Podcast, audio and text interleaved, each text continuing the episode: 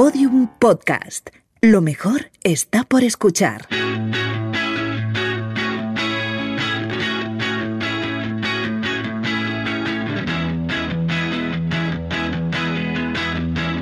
La redada.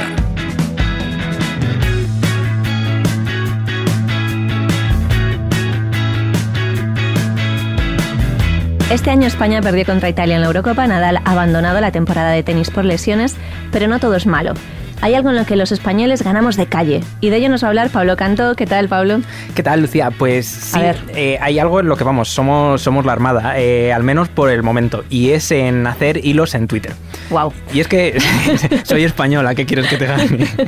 Pues hay un grupo de tuiteros españoles que tiene el récord oficioso de haber hecho el hilo más largo de Twitter, y además sigue creciendo día a día.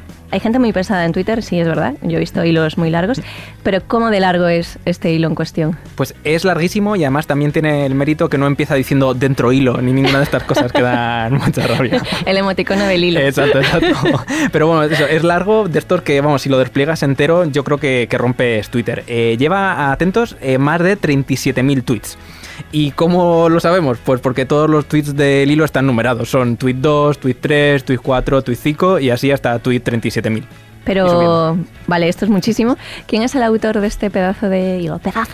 Pues hay varios tuiteros que colaboran, pero el primer mensaje de la cadena, el tuit cero, es del bioinformático canario Simón Pereira. Y lo escribió en 2018 nada menos que en Eurovisión, cuando tuvo lugar en Lisboa y cuando se podía ir a eventos. ¿Qué tiempos, eh? Qué tiempos, sí. Ay, Eurovisión cuando había público. Totalmente. Pues nos lo cuenta él. Empezó, lleva para 3 años, hace 3 años y medio. Yo estaba en Eurovisión y lo quería contar a través de un hilo de Twitter, pero bueno, tenía uno de estos problemillas en el móvil que no sabía muy bien si iba a poder hacer un hilo o no. Entonces, después de un primer tweet, pues hice una prueba y puse tweet 2 y un seguidor, un amigo, respondió con tweet 3. Y yo, pues estaba allí haciendo una cola de Eurovisión para entrar a verlo, pues seguí tweet 4, tweet 5 y ya vamos por el tweet 38.719, el último que he mirado antes. Vale, no parece un mecanismo muy complejo. ¿Hay alguna confirmación oficial por parte de Twitter de que este sea efectivamente el hilo más largo?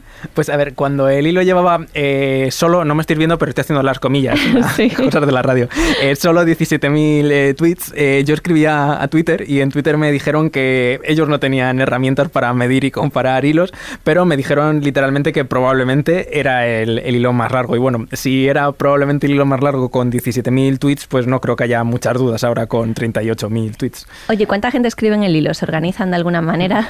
¿El comando hilo? Sí, el comando hilo tiene algunas pautas para que eso no se desmadre. Por ejemplo, tienen normas de etiqueta. Por ejemplo, sí, está bien visto que un mismo usuario ponga número... no está bien visto que un mismo usuario ponga número 2 veces seguidas. Hay que dejar que otro tuitero ponga remate entre medio. Y es de buen gusto dejar al menos a otros 2 participantes entre 2 tweets para no acaparar.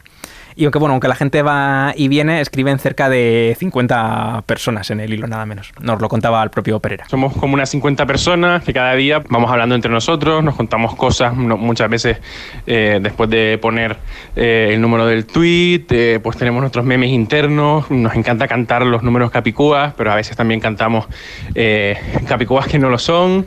Y de ahí pues derivó a cantar cacatúas, a hablar de loros. Estuvimos poniendo muchísimos loros en el hilo. Tenemos pues algunos roles, ¿no? La jueza, el bando legalista, el bando rebelde. Bueno, al final somos pues unas 50 personas, aunque a veces aparece gente nueva y los que Twitter elimina a las personas que llevan más tiempo sin comentar en el hilo.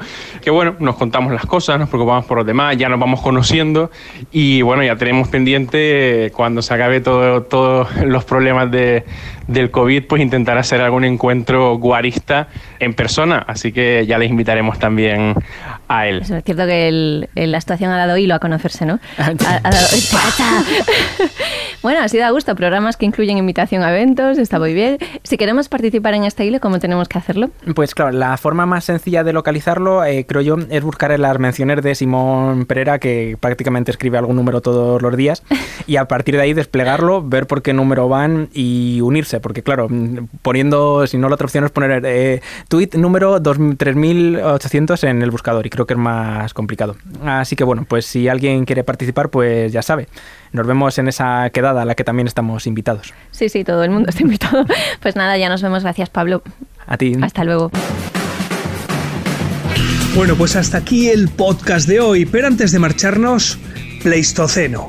Esto de las quedadas es como más viejo que el hilo negro, ¿no? Yo me acuerdo que en mis tiempos, chateábamos mucho por el IRC y hacíamos quedadas, pues poníamos ahí KDD, ¿sabes? Una K, una D y otra quedada y tal. Y nos desvirtualizamos.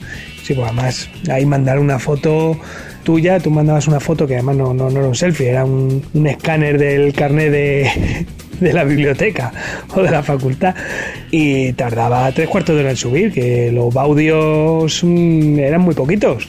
En fin, Pilani, a ver si un día hacemos una quedada de la redada, así con quedamos nosotros tres, Lucía, Juan y yo.